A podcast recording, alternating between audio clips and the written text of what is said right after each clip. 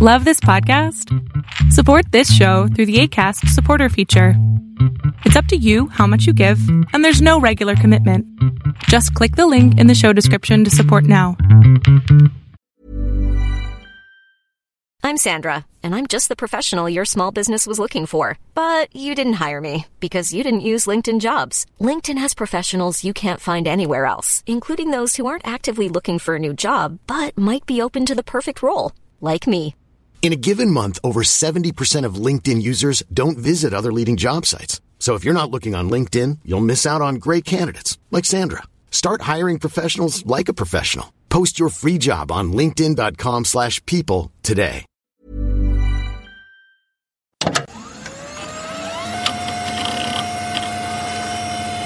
One of the problems with the reaction to the Oklahoma City bombing, and it's a good example to bring up, is that it was widely understood as the act of one lone madman, right? Timothy McVeigh, and he had accomplices. This downplayed the extent to which he was part of a much broader white nationalist underground. And if you don't re- recognize that there are other groups that are helping him or helping support, and there's a, no, we won't go into that, there's a kind of wider conspiracy theory that there was no other groups involved beyond McVeigh. But the point I'm trying to make is rather that there's a broader culture of many people who would support those kind of ideas. The federal agencies were extremely effective, if you look at the nineteen seventies, of infiltrating the Klan and putting a stop to the Klan. They've been very successful in placing informers inside uh, white supremacist groups. But it's critical, if you're able to do that, that you have political support to act on that within the administration itself. So what's happened in the last four years is that there's been very little support for doing that, right? So in fact, we've had time and time again reports which says, look, white, domestic white supremacist extremists are the most dangerous threat to the United States, m- much more than, you know, overseas terrorists. And those reports have been downplayed, they've been ignored, they've been told this is not true, this is a slur on American, American patriots. So, for example, again, people seem shocked that there are members of the United States armed forces or law enforcement agencies who hold white supremacist views. Anybody who's been paying attention, this has been clear. They've been the, the infiltrating law enforcement, armed forces have been the goal of the white supremacist movement for decades. The F B I knows that, but unless they get the political support to pursue it, it's very difficult. So the simple answer to, to, to your question, take it seriously, don't diminish it, and try to deal with it. You know, the, the, the issue that is always thrown up in, in terms of in the United States, and this is different from places like Canada or Germany, in which there are very strong hate laws to combat some of this speech, which drives it, people might say it drives it underground. But this kind of idea of freedom of speech in the United States is, is used some, is sometimes as a way for, for people not dealing with extreme rhetoric and extreme language and allowing it to flourish. You can still deal with it, and and the First Amendment can still operate. And an illustration of that is exactly what Facebook and Twitter eventually, again, eventually did with Donald Trump. They shut it off. And they always had the power to do that, and they've always had the power to do that with extreme rhetoric. Okay, you, it might get pushed to other platforms, but those platforms don't have the reach of platforms like Facebook and Twitter. So there are things to be done, but the first thing to, to, to be done is acknowledge it. It's part of the United States. It has been throughout the U S history, and take it seriously. It's an itch for an identity, for a great, for meaning and purpose in in a very anxious world with an unclear future. So Trump is also extremely good at telling his audience the truth that they've been abandoned and no one centers them, and he tells them he loves them, and that's very powerful. He has does, abil- an ability to do that. How does the whole vaccine thing fit in? And yeah, so there's a there's so part of it is the anti-lockdown stuff. Some of that is okay. It's poor. It's black, and it's black people dying more. And why do we have to suffer for that? So that's part of it is the, so there's this health libertarianism element that you're pointing out. And health libertarianism has along the anti-vax stuff I'm bla- I actually did the research on this a little while ago.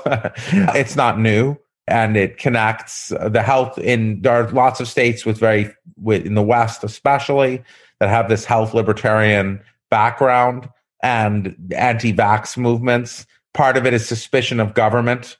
The suspicion of government is something that gets super juiced in the eighties under Reagan, because they connect government with funneling money to Black Americans. And so then you get this whole toxic stew of the government. You can never trust the government. The government is just going to take your money, your taxes, and give it to the undeserved, quote unquote, undeserved. And so the government is actually the enemy. And that creates the modern Republican Party with its tent of anti-tax people and white supremacists and anti-tax white supremacists. And so health libertarians... So we got the whole gamut. The, yeah. the white supremacists, the anti-tax white supremacists. It's fantastic. It's the it's the greatest hits of American conspiracy theory going back two generations, yeah. really. Yeah. That really feels like what's happening right now is the... I won't say the end state, because more and different is coming and always is. Yeah. But it does feel like this bizarre season finale, if you will. It, but it's oh, but Matthew, it's just season two. I know, I know. Like the uh, learning about the John Birch Society this year, continually struck by the historical parallels yeah. there in these movements and how similar they are. Big, yeah. And just like a, a lot of this stuff, it feels like America has learned about a lot of these conspiracy theories and, and bizarre strains in American thought over the past year. But I, I can't like, and again, living in the South, like a lot of this stuff has been around and been yeah. with us for a long time. It feels interwoven into the fabric of American society. And I don't know how right now, how we move forward. The Republicans continue, some of them continue to talk about like unity and reconciliation oh, yeah. right now. Is that even, is that even possible? Um, they're not really talking about unity and re- re- reconciliation. They're talking about no accountability. So if we call it unity and uh, reconciliation, we're misconstruing what it is. We're calling for no accountability. Is no accountability even possible? Only if you want to strongly send the message that the next time you can do even more stuff with impunity. So think of what we've normalized here. It was very open that Trump responded to the pandemic by saying, by abandoning any national plan and encouraging COVID denialism, because it was just, it was very explicitly open. It was just, it was mainly affecting blue states at first. Think about that. And, but there was so much happening at the time that it was just too much to process. Hello, Angry Planet listeners. This is Matthew. What you just heard was a little preview of what's going on on the premium stream. You can go to angry planet pod dot com or angry planet dot substack dot com to sign up. For just nine dollars a month, it gets you access to two premium episodes a month and our newsletter, which comes out every Monday. So what you heard were conversations with a historian about the John Birch Society and the historical antecedents for uh, modern right-wing conspiracy theory, and also another discussion with Jason Stanley about uh, what he thinks is going to happen to the Trump movement now that Trump is gone. If those are the kinds of things that you're interested in, we again ask that you just hop on over to Angry Planet Pod and sign up for just nine dollars a month. That John Birch episode is live now. If you're tuning in for the regular show, well, tomorrow we have an episode that's all about Russia for you with our uh, not infrequent guest, Mark Galliotti, and we will see you tomorrow.